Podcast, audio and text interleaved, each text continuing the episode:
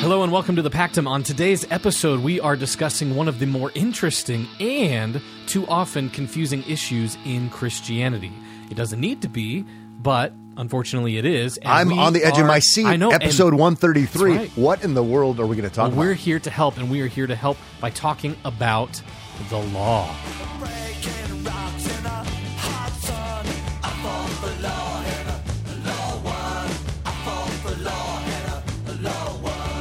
I fought the law and the law won. Great Clash song. Yes. I don't know the song, but hey, Maybe a, a highlight, a concert highlight for me was being in the mosh pit. You know, I I would, was sure to touch Joe Strummer's boot, just so you know, years later after he's dead and gone, I could say on the did. Pactum, You I touched touched Joe boot. Strummer's boot. There you so I go. this sacred anointing from the Clash. I fought the law and the law won. We're talking about the law because the law is all over the Bible. Right. Um, it's Yep. confusing for some people. It's been confusing in my young Christian life. It doesn't have to be confusing. no, it doesn't have to be. And it's Mike- one of those things we've talked about before categories. It's helpful, so we want to help people Absolutely. clarify. Now, do you think we know everything there is to know? Uh, I don't think Are we so. going to answer every question people have? There's no way we're going to answer every question. I don't think we have, so, but I do do think we can help you get some traction when it comes to understanding the law. Right. We like to talk about law and gospel on the Pactum. We're not doing that today per se, though we'll touch on it, but we're, we're just talking about the law. That word, the word for law, is used so many times, or whether it's Hebrew or Greek, uh, the word translated law is everywheres. It is. And it can be confusing because different things are meant meant. So we're going to talk about the Mosaic law. We're going to talk about what the law is. We're going to talk about whether or not Christians are under the law, whether we're under the Mosaic law, natural law, and so much more. That's law, right. Law, law, Law, law, law. Lots of law today. And since here on the Pactum we like top 10 lists or lists, we're going to use kind of a 10 questions uh, to get us through this topic of the law. Very predictable. Right? Hey, we want to keep it keep it predictable. We want to be the same all the time. So, we're going to start with the obvious question everybody knows we're going to ask first. What is the law? Well, on the easy side of things, we can say the law is what God commands or what God requires, sometimes called commandments. So, what's the law? What God requires. Right. But we can also say, in the not so easy sense, the Mm-hmm. not so easy answer to that question, we have the law of Moses, Right. we have natural law, we have commandments given in the New Testament that are not a part of the natural law, they're not part of the Mosaic law. So, and yet they're commandments, so that would be law as well. So, there is law and there's law. Right. There's law and there's law for sure. Yeah. So not all. Maybe we'll start with lo- the law is what God requires or commands, but um, it's not all Mosaic law. Some of it's Mosaic law, not all of it is. And I think as we work our way through this episode, I think we're going to help people kind of sort out some of those issues that relate to the complexity of things. Right. When you ask the question, what do you what's the most typical response you get when you ask people what is the law? I think lots of people think uh, Ten Commandments. I think so. That's what I hear as, as well. Yep. Yeah. So and and are so many you know some people think Christians have nothing to do with the law whatsoever because we're not the nation of Israel. Some people think all of the laws for the nation of Israel are applicable for all people of all time, even Sure. though they don't really think that. Thankfully, Right, right, they're not yeah. consistent. Yeah. So it's but it's not alphabet soup. It's not theological alphabet soup. right. Uh, there actually is there are good categories. We are here to help on the Pactum because that's what we like to do. We like to help. Yep. So let's go on to a second question then. When was the law given? That's like a trick question as well. Well, you know, right? So Exodus 20 is when the Ten Commandments are given. So if we're talking about the Mosaic Law, which would also follow the book of Exodus, we have in Leviticus as well and, and the, the Pentateuch. Uh, but so Ten Commandments, Exodus 20, that's when the law is given, if that's what you mean. But Mike, there is law. There's law and there's law. There- and and I like to say for shock value, there's there there was law before there was law. Mm, yeah. So there's law before there's law because there's law. God requires things before the Ten Commandments. Sure, yeah. Before Exodus 20, there's there are lots of things said, and I really like to go here. Exodus 16, 28 says, uh, "The Lord said to Moses, How long will you refuse to keep my commandments and my laws?" Hmm. There's Zinger law there. Hey, before know? there's law. So uh, that right there should shock all of us, everyone, Sure. into saying there's law before there's law. So don't think, don't get confused and think law is only Ten Commandments, only Mosaic law, only Old Covenant uh, economy. Right, yeah. There, there have been laws and commandments from the very beginning since the time of Adam and Eve. Yeah, for sure. Yeah. And so let's keep that in mind. Adam was not free to do whatever he wanted to do. Uh, Right, He yeah. was obligated to do what God wanted him to do. Sure, And yeah. what he commanded, what he lawed. Moody Laud. okay. uh, so um, we have what's called the law written on the heart. Yeah. So if we go back to Genesis, uh, even before Abraham, uh, before we have Jews, before we have uh, Israel, if you will, uh, if you go back to Abraham, sorry, if we go back to Adam, Yes, he yeah. would have had the instruction from God that he heard. But we're also taught in Romans chapter 2 that everyone, everyone who's ever been born has had the law of God written on their heart. yeah. So the argument, remember in Romans 2, is to show that everyone is a sinner. Everyone is a sinner, whether they are a Jew or a Gentile. Right. God is just, He's fair, and He's going to uh, condemn people based upon their bad actions, if you will. Uh, and so it says in Ro- uh, Romans 2.12, For all who have sinned without the law will also perish without the law. So they don't have the law of Moses, and yet they violate law. Uh, remember, too, 1 John 3 4 says, sin is lawlessness. Sure, yeah. So if those people sinned, they sinned against a law, but it's not the Mosaic law. Sure. Yeah. Am I, am I going too fast for No, you? I'm I'm tracking. I'm I'm catching what you're saying here. I'm picking up what you're putting down. Yep. Got law before there's law, and there's law written on the heart. And the go-to verse really is Romans 2:15. The work of the law is written on their hearts. Hmm. So Gentiles do right things, relatively speaking, sometimes Right, because yeah. they're following the law, and uh, and yet they they they break the law, uh, and so they're sinners, so they stand condemned as well. I brought that up because he, Romans 2 can be confusing because. Sometimes they do the right thing. Sometimes they obey the law, even though they're- don't have the law. Sure. Well, that's because it's written on their hearts. Right, yeah. But he's the Paul's not trying to argue that they're going to go to heaven because they're law keepers. He's trying to show when we get there in chapter 3 verses 10 and following, Jew or Gentile, everyone is a sinner, everyone has violated a law, Yes. whether it's the one written on the heart, um, which would be true for Jew and Gentile, or the Jewish people he's addressing. Right. They've violated the law as it's been inscripturated. They violated the Mosaic law. So there is law, uh, and there is law. There's Right. law before the law if we're talking about the Mosaic law. Uh, would it be true, Mike, that everyone is under law? yeah, absolutely. Everyone is under the law. Everyone's that therefore obligated Yeah. to obey the law. Yep. Uh, will be judged accordingly. Right. That, that's the argument of Romans. Yeah. Uh, and I wish someone would have told me this a long time ago because I tended to be confused and to think, well, law, that's what's Ten Commandments, that's Moses. Uh, but when we just stop and think about it and, and calm down, take a deep breath. right. Oh, there are commandments that, pre- that, that pre existed and they exist afterward also. Right. So, as a little bit of an aside, when we do take, think about the Ten Commandments, um, uh, I wouldn't be the first one to say, and we wouldn't be the first ones to say here in the Pactum, the Ten Commandments are God's natural law that's g- given to everyone, but it's spe- uh, specifically and uniquely uh, codified, written down, and applied to Israel. So I can read the Ten Commandments and say, you know, in principle, that those all make sense. Yeah, sure. Even though I'm not part of the nation of Israel, well, they make sense because they they they pre-existed the ten, if you will. Hmm. Um, and so we find them and we principalize them even now because they were principles before they were written down in scripturated principles given to the nation of Israel. Right. Yeah.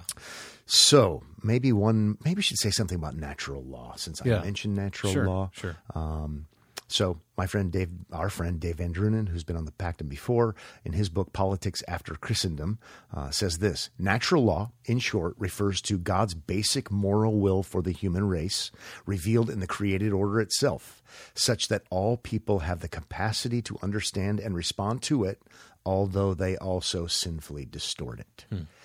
So you could have no special revelation um, written in scripturated revelation. You could have no Ten Commandments, and yet you would still be obligated to obey God, and you would be obligated to obey God because Romans chapter two makes it clear the law is written on the heart. We have natural law.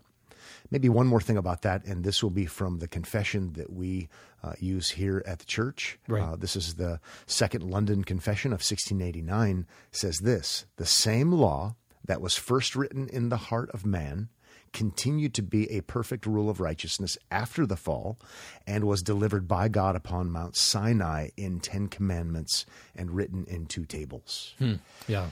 So just to reach back to history a little bit and say Right. the pactum, the pactum's not making this stuff up. No, this is not something we've made up here just for this episode. This is something that Christians have held to for many, many years. Yes. So when was the law given? From the very, very beginning. If we're talking about law, maybe we'd say I don't know. I I, I was going to say lowercase l for law in general, uppercase L for Mosaic law, uh, but that probably isn't very helpful. Yeah. So, There are different expressions of the one law. right. Uh, maybe we could say it that way. Sure. Yeah. So we talk about when the law is given. Uh, who? Another question. Who was the law given to, and why is it so important? And w- we've kind of covered that. Right. So We've kind of already alluded to Yep, this. Right? but it was my question, so I'm glad you asked it. I want to make sure to ask all of your questions before we Well, get through. we don't want to go too fast with this because, again, the law is not only given to Israel. The Right. law is given to everyone. Go Yeah. back and read Romans two. So Gentiles or uh, Gentiles or Greeks, sometimes it is, uh, and there are Jews. Everyone is obligated. Everyone stands condemned uh, because we violate what God requires of us. So the law, in that sense, is given to everyone. Yeah. And I also think it's helpful just for us to see what's what's so patently obvious, but we forget sometimes. Um, requirements before Exodus 20. yeah, right? right. So requirements, commandments, laws. So everyone is required, if we want to borrow from Jesus later, to love God with heart, soul, mind, and strength, and love their neighbor as themselves. So that that's in play from the very beginning. Uh, all of humanity, that's who it's given to. And yet, and yet, as you might predict, uh, it's there is a unique expression given, inscripturated uniquely, and it's given to the Jews. now we're talking about Mosaic law. We're talking about that unique expression of it. Now we're in Exodus chapter 20. And then, Mike, interestingly enough, after you have the 10 given in chapter 20, 21, 22, and 23, you have it, you know, uniquely um, applied. Right. Now, now it's applied to Israel uh, as they were living and Yeah, as right. they were to conduct themselves. Yeah, as they've received it in their in their theocracy, as Yep. we talk about, Yep. right? I think it's good to talk about theocracy for Israel. So it's the, the unique expression is given to them. Uh, it's not given to everyone, though we can learn principles from it, and we should learn principles from it. Sure. Yeah.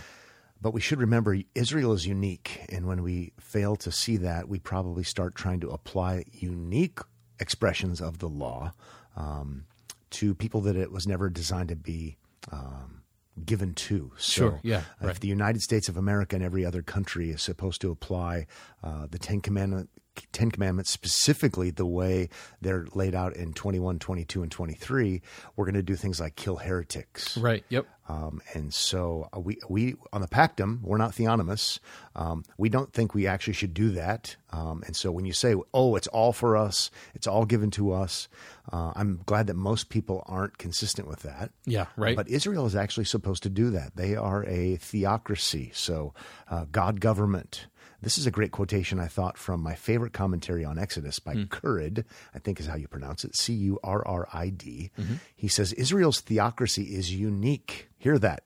Israel's theocracy is mm-hmm. unique. They were a once called nation, never to be repeated. Our countries are not to be equated with Israel, and the statutes of the covenant code were for Israel as an emerging nation. They are descriptive for the time of Israel. Hmm. And I think he is right, and he's really onto something.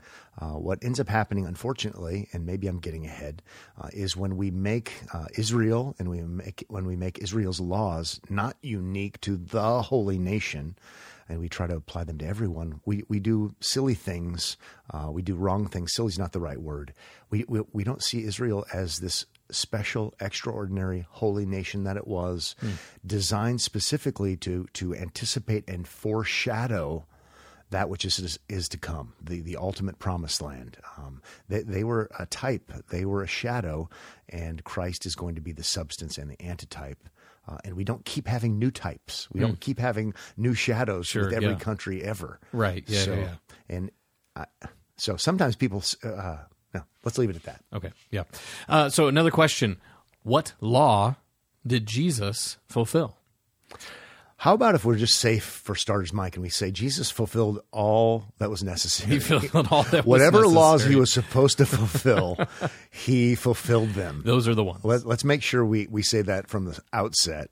But then, you know, as a member of the human race, as the last Adam, I'm going to say Jesus fulfilled the law in general, in every way necessary. Right. Uh, Yep. But and yet he was uniquely born at a unique time, uh, born under the Mosaic law. right. Yep. So he, it's both. It's a both and. But he was born under the Mosaic law, so he fulfilled the law in a general sense. Yep, yep. Uh, but he also fulfilled the law as it would pertain to the nation of Israel, so that he could show himself to be the true prophet, to be the tr- to be the true priest, to be the true king, to be the ultimate temple, to be the ultimate lamb.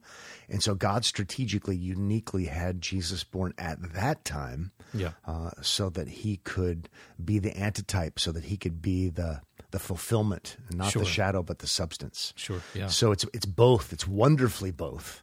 Um, and we learn about this in the book of Galatians. Mm-hmm. And so I won't take the time to read the whole thing, but in Galatians three fifteen all the way to four seven, Yeah. you see how.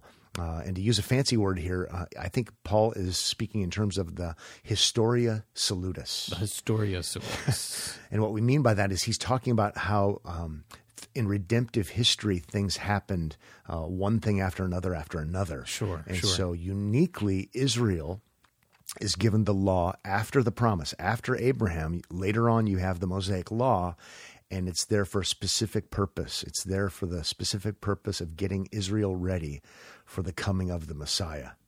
And so uh, that's what's going on there and is unfolding there. It's, uh, they, uh, the law was a tutor uh, to lead Israel to seeing Jesus as their righteousness. So, um, oh, I probably should cut to the chase, but it does say things like in verse 24, uh, it says, So then the law, and I take it as Mosaic law in context, Sure. was our guardian until Christ came. right. And then it goes on to say, in order that we might be justified by faith. But now that faith has come, in other words, now that Christ has come and his work has come, uh, we no longer are under the tutor. We no longer have to have the Mosaic covenant. We no longer have to have the old covenant, if you will. And so I think it's important that we see that. It says in chapter 4, verse 4, he's born under the law to redeem those who were under the law so that he might receive, so that we might receive adoption as sons. Right. Yeah. So I think we have to keep in mind um, that Jesus is the one who fulfills the law. Yep. Uh, but as he fulfills the law in perfectly loving God and loving neighbor as himself, to summarize, he is also fulfilling the Mosaic law. Yeah. Yep. So I don't know if that's helpful or not. There's I have so many notes on Galatians three and four that I'm itching to, to share because the Pactum's a time of sharing. It is a time of sharing. We, we get on our Pactum sofa We and we share. oh, but I don't think we should for now. I did just um, reread J.V. Fesko's section in his small Galatians commentary on this. It's really helpful if you have questions about how the Historia Salutis works. Um, Galatians 3.15 to 4.7. Uh, I commend it to you. I commend it to you because I wrote an endorsement too, and I'm pretty happy to have been asked. So on, man, it's on the back cover of that thing. I thing. know, I know. I Snazzy. like I like John a lot, and I like the work that he does. And uh, sometimes that text is confusing, and it doesn't need to be. Sure.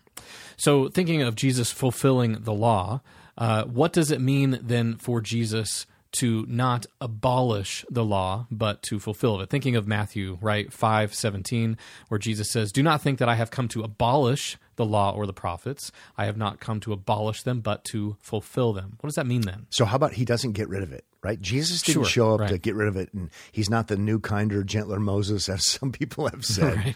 uh, no, he doesn't come to get rid of the law, to abolish it. Abolish means uh, it's actually used um, in other writings for the, for the destruction of a building, and so he didn't come to destroy the building. He didn't call, he didn't come to ruin it, destroy, demolish, dismantle.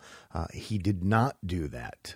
But in fact, he he le- I, I would even suggest in in the Sermon on the Mount, uh, he he blows the dust off. he he blows the the Pharisaical Sure. um, because of tradition and manipulation. He blows the dust off of it and and makes it clear. Uh, and it, he re, he recovers its forcefulness, if you will. So he didn't come to get rid of water down, uh, abolish. He didn't do that, but he, but it does say he came to fulfill it. Um, he came to meet the obligation. And so, what does that mean? Uh, well, every every Protestant, hopefully every person who says they're a Christian, Yeah. would say he came to fulfill the law, as in he met the legal obligation, so that we might be justified freely by faith. So, to be justified means to be declared righteous. It's a forensic word. It's a legal word, uh, and righteous means adherence or obedience to the law. So, Jesus came and he fulfilled the obligation. He fulfilled the law by obeying perfectly so that we could be justified freely and have God not be a compromiser or somehow compromising his standards because there's there's a real substitute.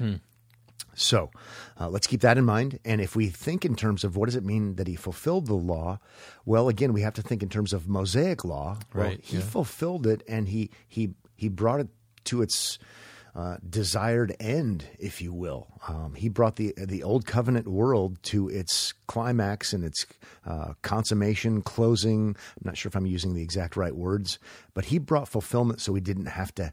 To do it anymore, if you will. Hmm. Yeah, yeah, we don't yeah. need to have sacrifices. We don't need Jewish holidays. Um, we we don't need to keep food laws, which I'm getting ahead of myself. No, he brings it to a real close. Yeah, it's done, right? It's done. That word fulfilled is actually used close by in Matthew, in Matthew 122, where it talks, uh, quoting Isaiah right before that, and the um, the prophecy regarding the the virgin. It says in verse 22, all this took place to fulfill. Same word yeah. that the Lord, what the Lord had spoken by the prophet Isaiah. So the fulfillment of prophecy uh, is what happens. So he fulfilled the law as in it required something, and it doesn't need to be fulfilled again. It's been fulfilled, one and done yeah. for his people, if we're thinking of it in those terms. Back to Galatians 3, uh, verse 24. So then the law, the Mosaic law, was our guardian, key word, until Christ came. So we actually don't need it to be our guardian anymore if he's speaking uh, in terms of the, the unfolding of the drama of redemption. We call it the Historia Salutis. Yeah, good. So, are Christians obligated to obey the law then? If Christ came and he fulfilled the law, and we're saying that's done, come to a close, Yeah. uh, are we obligated to obey the law then? I, I I love these questions because I wrote them. Mike, I love the questions because I want to say, well, what do you mean? yeah, right. right? So That's- so many of the, these questions that we're talking about here, and you all who listen are are good at learning nuance, or good at um, saying, "Well, what do you mean by that question?" I know because I've talked enough enough of you, Yeah, and you've written enough uh, times, and we're thankful for that. But uh, are we obligated to obey the law? Well, not for justification, that's for sure. right, Um, we're right. we're going to get to Romans 6 in a little bit. So, certainly not. We're not obligated to obey the law in order to be justified. No, we're justified freely by faith in the one who perfectly obeyed the law. Think Romans 3, think Romans 4 and 5. So, not for justification. I'll also say we're not obligated to obey the law uh, when it comes to the Mosaic law, strictly speaking. Now, we could talk about the moral aspects Sure. Yep. because yep. again the, the the inscripturation of the 10 represent what already existed yeah, and sure. so yep. absolutely when it comes to the morality and the principles of the mosaic law i'm going to say in a general sense yeah we're obligated to do that because that's law before there was law Yeah. but if we're talking about the mosaic economy if we're talking about the the old covenant world and system Yes. Yeah. I'm going to say no, we're not obligated. Christians are not under the Levitical food laws. Read Acts chapter 10. To argue otherwise is not very historic unless you're trying to go back uh, to Ellen White and Seventh day Right. Adventism. Yes. Right. Um, you have to do these ridiculous hermeneutical gyrations. Have we ever said gyrations before on the Pactum? never said That could- it maybe not on a shirt. we probably shouldn't put that one on a shirt. hermeneutical that won't be the new shirt coming out at the Pactum Conference. Okay. That's for sure. you know when but when christians try to argue that we're under the mosaic law the levitical uh, system which is part of the old uh, old covenant economy and you, you just have to contradict acts 10 or come up with these really weird things Right, and yeah. you're, you're not on the side of historic christianity or straightforward biblical christianity it looks more cultic Hmm. So i got in trouble recently for saying something's cultic I, you know, I saw uh, that you did. how about when you don't align yourself with other Christians throughout history and you come up with your own novel interpretations? That's called cultic. Ooh, By definition. So, by definition, so uh, not only let- let's keep going with this one though. Uh, Christians are not required to become Jewish uh, or to adopt Right. adopt Jewish manners and customs or laws. That's the whole issue in Acts 15. Cross reference Galatians. Let's do one more. Christians are not called to reproduce Israel like theocracies. Yeah. So uh, it's not it's not what we've been called to do. Uh, so we're going to give pushback on that. It was designed to sp- serve a specific purpose, to be the type, to be the shadows, prophet, priest, king, lamb, all of those things. Uh, but it's designed to anticipate in type and shadow until Christ comes. Galatians three twenty four. Right. We could say more about this, right? Progressive revelation also points toward this. The book of Hebrews points toward this. Yeah. Right? Yep. God long ago, Hebrews 1 1 at many times and at many times and in many ways, God spoke to our fathers through the prophets, but in these last days he's spoken to us through his son. And then he goes on to highlight wonderful things about Christ.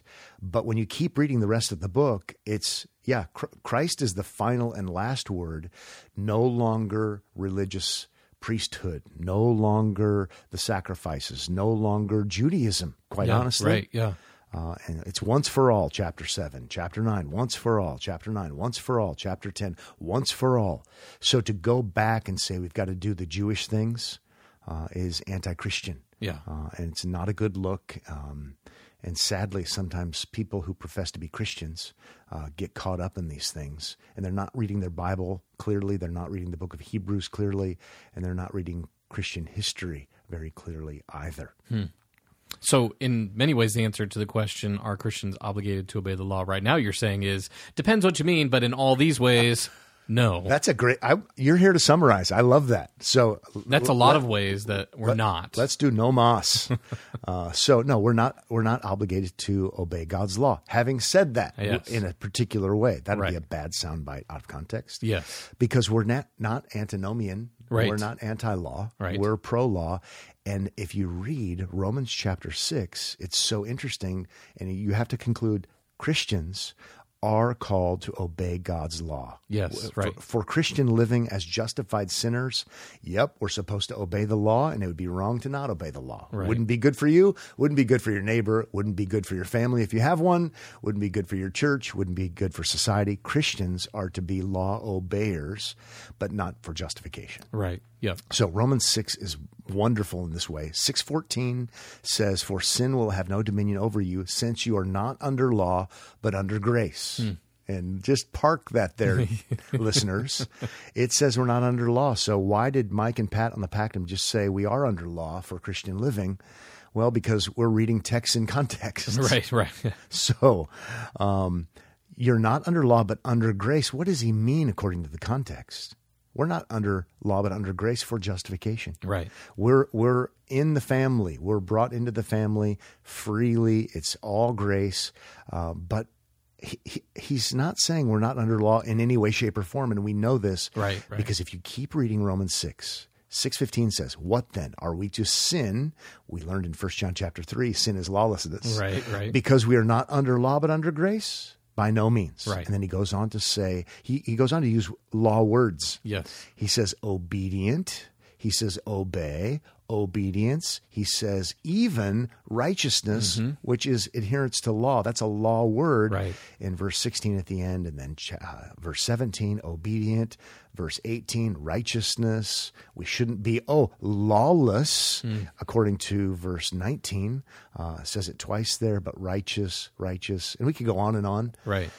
But this is one of those great opportunities to say, um, Pactum verse, when you're doing theology, when you're reading the Bible, even, um, it's not, word studies are important. Uh, studying one word, one verse is important. I, I just did a word study, if you will. Righteous is a law word. Yeah.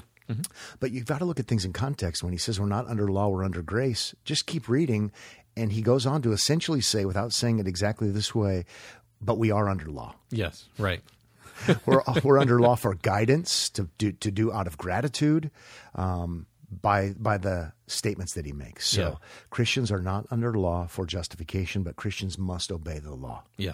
Because we're justified, because we're in the family. If you can get that figured out in Romans chapter six, I think you've got some really good traction. Yeah, absolutely so. So again, to summarize, are Christians right? Are Christians obligated to obey the law? No and yes, and it, it's the no is depending on if you're meaning for justification, and the yes is in response out of gratitude. It's that guilt grace gratitude type type of thing going Well on. here. put, well put. And sometimes Christians, and they have big followings, unfortunately, have taken those verses out of context. We're not under law, but under grace. And somehow they conclude that Christians have nothing whatsoever to, to do with the law of God. And it probably relates to confusion, thinking laws Sure. are always Mosaic and things like that. Yeah, The yeah. data just doesn't support it, and it just leads to all kinds of confusion, um, even regarding issues such as justification. So don't be confused Don't be confused. right? Mike, I'm kind of distracted today. We're halfway, no, we're more than halfway done with this, but I'm kind of distracted because you've got all these cameras in our I- recording studio, and it looks like you've got some kind of not. Now we have a new mixing board. Is that a Well, mixing this board is a, you have it's over a, there? it's another one. It's a it's a camera uh, switcher type thingamajigger. I don't know what you call these things, but you know, I'm, we're trying out some video testing here, and Okay. uh, we're just kind of feeling it out, seeing how it goes. It's it's you know, set it up, see if the equipment works, see how bad it looks, and we'll try to make some adjustments, and you know, we'll get it we'll get it done. so is it the camera that's making me look overweight, or is, That's my camera. I'm already several times I've thought, you know, this isn't going to work out. I need to work out, so this will work out. My Well, goodness gracious. we know people who won't listen to the Pactum. If you're listening to this, you do listen to Yeah, the that's right. Yeah. So thank you. Thank you for being But there are loyal those who are who uh, want more of a visual. So we'll see how that goes. That's on them because it's not pretty when you when my camera's on. We're going to work on that for those who want to have a visual experience. We are. So I'm sorry for the distraction, but we're trying to get these things going here, you know, Mm-hmm. trying to test it out. So, uh, all this talk about law, and perhaps people are wondering, what about the gospel? We talk a lot about the gospel in the Pactum, obviously. Uh, how does the law relate to the gospel? Both are vital, right? Yeah. We can make this one super short. Yeah. If you don't have, you, need both. Both are vital. Both are essential. They're not the same. So law is what God requires, and gospel is what God graciously provides for us in Christ, ultimately. So how do they relate? Well, you won't. They're they're both vital, eh, but you won't see your need for Christ if you don't see your sin. Right. Sin is lawlessness. Right. So it's law breaking. Right. And what does Jesus do? Jesus comes and he atones for our sins so we can be forgiven for our law breaking. Right. But he also fulfills all righteousness. He also does all of the right things. So his perfect obedience to the law, which is called righteousness, can be credited to us so that God can justify us. He can declare us righteous, not because we are, but because he is, and he does so freely. It comes to us by faith. Right. So both uh, are vital. They you can't really have one without the other. Sure, if yeah. you will, at least from a Christian perspective. Right. Yeah. Yeah. Yeah. So, should churches uh, be preaching the law then? If they're both vital? Yeah. That, some so sometimes we we tend to say, well, we should only preach Christ. Right. And I like that. That's good form, That good, good. style. That's- that's- right. that's good form. And That's we like good. to learn from the Apostle Paul in 1 Corinthians 2 2. You know, we have decided, we have determined, we have resolved to know nothing among you except Jesus Christ and Him crucified. Right. I I I agree with that verse, Mike. Do you? I totally I agree think with that, that, verse That's, is in the Bible and belongs in the Bible. so, but that verse assumes a lot, right? It's shorthand because you don't need Christ crucified if you don't have violations of God's law. right. Yeah. It wouldn't make any sense. Uh, the Corinthians, Paul makes it clear to them, they're sinners. Yes. yes. He does. They are lawbreakers, and so they need Jesus to make atonement and to be a per- perfect law keeper for them. So I think it's good that we remember the church should be all about the gospel. Um, Yeah. It's of first importance, 1 Corinthians 15, but that assumes that we're also about preaching the law. yeah. And so I want to make sure I preach law and gospel. I just don't want to preach gospel, which ruins both. That would make a great shirt for sure. The Gospel shirt. the Pactum.org. Oh, I guess that is a thing. It is. So how would you how would you do that? I'm just this isn't on the list of questions. This is like, you know, 8B here. Mike is freewheeling. You know, hey, and I'm nervous, so I'm going to shake the. it's okay. Get the Pactum snow snow globe There and get the get the vibes going there. Would you are you saying that that happens in a sermon like in two different parts kind of thing? Does one lead you to the other or does it intermix or is there not a one way, you know, fits all? Okay. Um, you know, I think I, I, I guess I don't go out of my way. Um, some some churches they're going to read from the law Yeah. every Sunday, and they are going to read from the gospel. Yeah. And what they mean is not necessarily Mosaic, though it could be. Uh, but they're going to they're going to read what God requires Mm-hmm. and then read what God provides. And I think that's a fine and good thing to do in one's liturgy. Sure, it's yeah, not yeah. something that I feel compelled to have to do. But by and let's go maybe on the bigger picture uh, side of things. Mm-hmm. Uh, there might be a Sunday where I only preach gospel, Mm-hmm. um, but um, there, I, you know what I would like to do some Sunday. I've never done it. Is just preach the law. Yeah. Right. I can't remember who I heard talk about it.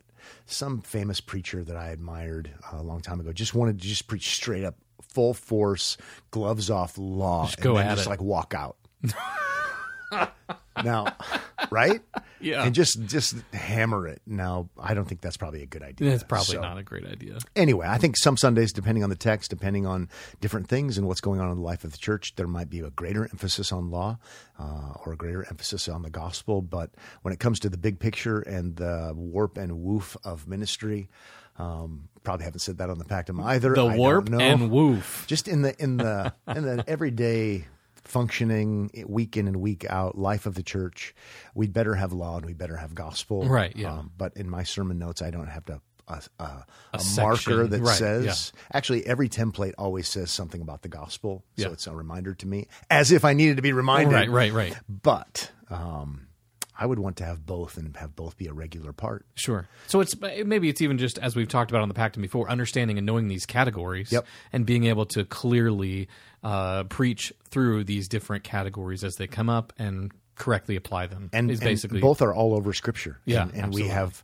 you know first use of the law we have third use of the law things Yeah. like that Yep. and, and so one thing i don't want to do is give people give christians commands without reminding them of where that should be motivated from right. Yes. right so because of what christ has done for you and meeting the obligation now do this out of gratitude Out of gratitude, going sure. to your point guilt Yeah. grace gratitude Yep. Okay, so uh, off of 8b, we'll move to the actual next question that we have here. Uh, what is legalism? When we talk about law, a lot of people think maybe about legalism or don't want to be a legalist or you're such a legalist or whatever it may be. What is legalism? Before we before we actually dive into it, isn't it interesting, Mike, how sometimes when churches say they don't preach law, Hmm. They they give tons of commands and you All must and you must you must and guess what? They say they don't believe the law for today. They say that they don't preach law. And guess what? They're all- preaching law Oh, because when we give people commands to obey, that's law. And mm-hmm. th- that's good. yeah, the law is good. The law is good, righteous, good. and holy. But if we don't have the, the categories, we might be tending toward legalism. sure, sure. So let's just have the categories and say law is what God requires, gospel is what God graciously provides. Uh, and so we don't measure up to meet the requirement for salvation. So we need Christ. And now that we have Christ, we, and we can talk about now we want to obey the law out of gratitude. Right. Yeah. So, what is legalism? Yeah. Uh, well, there are different varieties, but one form of legal legalism would be, uh, and this is the worst kind. It's talked about in the book of Galatians. When you follow any kind of law, and you do so because you think you're going to be saved. yeah. So you're going to be justified or finally justified or whatever Right. the kids are talking about. Right. Uh, if in any way, shape, or form you think somehow God is going to accept you because of what you do, that's legalism. Hmm. Uh, because there's none righteous, no, not one. We need Christ's righteousness that comes to us freely by faith so that we can be justified. And anytime somebody tries to weasel in, you know, an ounce or half an ounce Hmm. or a sixteenth of an ounce. Um, no, our acceptance before God is is not based on anything we do. Otherwise, that's that's high handed, bad news, Galatian heresy, legalism. Right. Yeah. Now there are uh, other kinds where maybe, and maybe some kinds of legalism they're using Bible verses. Like Sure, in yeah. Galatians, you have to be circumcised. You have to adopt an Old Testament kind of requirement, uh, or, or something else in the Bible. You must do this perfectly. It could be a biblical requirement, but there's also legalism that comes up with extra biblical practices. Hmm. You, you must do these things for God to accept you. Uh, or maybe it's not as bad of a legalism. You've got to do extra biblical things uh, f- just for godliness. Hmm. That's another kind of legalism. Yeah. You must do this, even though the Bible doesn't say so. To be a good, godly Christian, uh, that's that's legalism. Um, some of it's well-meaning too. Uh, if you Right, if you don't have a 15-minute quiet time, uh, Yeah. or something like that, that would be a form of legalism. It might work great for you in your practice, but when you oppo- impose it on yourself or someone else, it could easily be legalism. Yeah, for sure. Another kind of legalism would be when we take, how about this, Mike? Scripture, scriptural commands that were never designed for you, Hmm. and you make them for you. Yeah, yeah, yeah. So now we're back to the to the food laws Yeah. and Jewish holidays and dress codes. Uh, those are biblical laws, but they were never designed for you, Mister and Mrs. Gentile, sure. uh, or uh, someone who's part of the body of Christ, which is Jew and Gentile. Right. Yeah. So that that's a form of legalism. Um, thankfully, some of those folks who are wrapped up in it still believe in justification by grace alone, through faith alone, on account of Christ alone. But oftentimes they're not very clear about it, Right. And it's still legalism. Uh, and remember, uh, just so we're clear, all of the Bible is important. All of it's inspired. All of it is even applicable. Mm-hmm. Yep. But it's not all immediately applicable. Right. Yeah. So Jewish food laws are interesting, but they're not immediately applicable to Christians. Read Acts 10, not just Leviticus 11. So then what do I learn from Le- Leviticus 11? It's applicable because I can see, oh, uh, schoolmaster, tutor, designed for a specific purpose. Uh, Israel was a holy nation, unique because before Leviticus 11, uh, shrimp was on the Barbie. right? So Israel is the parenthesis, right? So the, we have Sure. we have Gentiles before, Yep. uh, and then we have everybody's a Gentile, if you will, Yeah. and then we have this unique holy nation designed to foreshadow, designed to typify, designed to yep. anticipate. It's this strange, and I'm using that word because holy means different, strange, unique people for a particular time uh, until Christ comes. Yep. Read until Galatians. Christ comes. Yeah. And so I, it, they're applicable because I'm learning about redemptive history. They're Hmm. yeah. applicable because I'm seeing how the types and the shadows uh, relate to the substance, and I can appreciate that. But they're not applicable uh, as end games, and they're not immediately applicable. Right. I can see how strict everything was Hmm. uh, as well, and to see how Christ came and not only fulfilled the law in general, but in a very unique kind of strict sense. Sure. So there's all the things. There's all the things legalism. We probably should just at least mention neonomianism since we have Yeah. said antinomianism in this episode. Yep. Uh, no law, and we've said legalism, and then we could say neo-nomianism. Yep. And uh, what, what, what movie is Neo in? Trinity Neo, and Neo uh, and the Matrix, The Matrix. I don't think I've ever actually watched The Matrix. You've never seen No. any of them at I've, all? I've maybe tried. It looks kind of some of the fighting scenes are cool. So the pact, the Pactum's not endorsing um, the show. It No, might be great. endorsing. It's whatever it means to you. If Yes. you like it, if if then you that- like that's it, wonderful. Whatever it means to you as you watch The Matrix. But I think Neo is a character. yes, Neo Okay. was Keanu So- Reeves. Yep. Okay, so we're not talking about that. Neo-nomianism is you have a new law, law, so it becomes a form of legalism. Yes. So when you say we're going to introduce new rules and regulations for acceptance from God, typically, Yes. uh, something like final justification, Right. Uh, that's we would call that neo-nomianism. We think Richard Baxter was kind of a neo-nomian. Not big fans on the Pactum. Right. Exactly Okay. so. All right. Wrapping up, we've made it to our 10th question. We I interrupted you. have. I didn't want you to say if you've watched The Matrix or not because I didn't want any like hate mail or something. So. I've watched The Matrix. I'm not ashamed to say I've watched it. Let it be known. I think I've seen. I think I've seen all of them. I didn't see the newest one where they t- tried to reboot it or whatever. I don't know. Okay. Anyway, so I, I, I remember one time listening to a pastor, or maybe it was in writing, I can't remember. But within a short time span, he was just railing on Christians who watch R rated movies. Hmm.